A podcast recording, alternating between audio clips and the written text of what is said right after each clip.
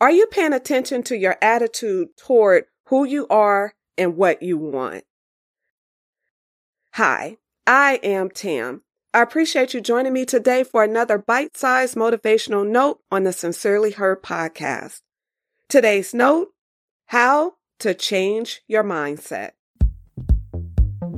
You are listening to the Sincerely Her podcast. This isn't an ordinary podcast. This is a podcast that will help you find clarity and win.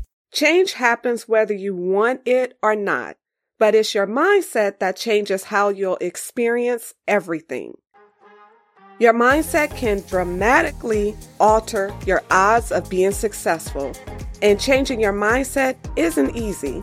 However, it's not impossible either.